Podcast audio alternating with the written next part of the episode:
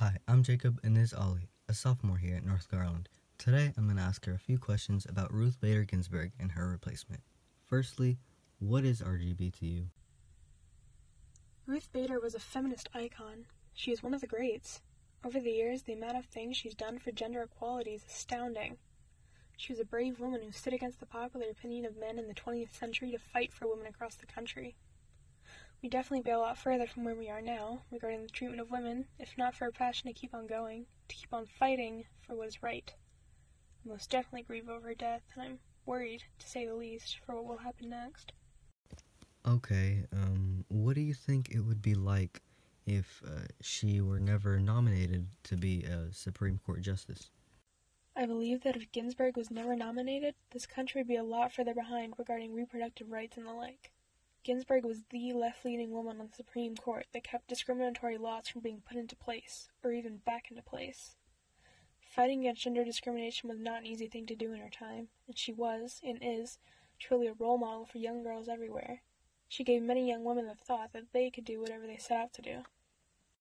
RGB's dying wish was not to be replaced until a new president is installed. Earlier today, President Trump baselessly claimed that her dying wish was fabricated by Democrats. What are your thoughts on this? It was incredibly insensitive and nasty of Trump to say her dying wish was fabricated. I have a feeling that he knows exactly why Ginsburg wouldn't want her spot to be replaced until he's gone. Trump's motives are very clear here. He wants badly to replace her with a conservative judge of his choosing. Of course, this is very terrifying to see. A Supreme Court filled with conservatives would make it very likely for laws regarding the health of women to be overturned, especially in the case of Roe v. Wade.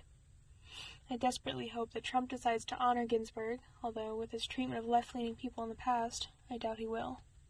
Alright, well, in 2016, Republicans refused to hold a hearing for Merrick Garland, Obama's nominee, after the conservative Justice Scalia had passed away because it was too close to the election.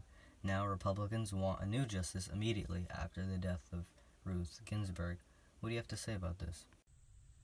I think it's extremely hypocritical of the Republicans to want to immediately replace Ginsburg, but not Garland. They're only doing this because if they end up delaying the Supreme Court justice like they did with Garland, there's a good chance of the new justice being someone left leaning. Since the delayed nomination would be after the election and Biden has a good chance of winning, this wouldn't work in their favor.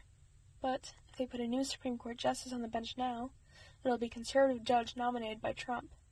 I think it's very obvious why they would want to be hypocritical in these circumstances. Wow, that's an interesting way to put it all. Thanks for answering my questions, Ollie, and thank you for listening.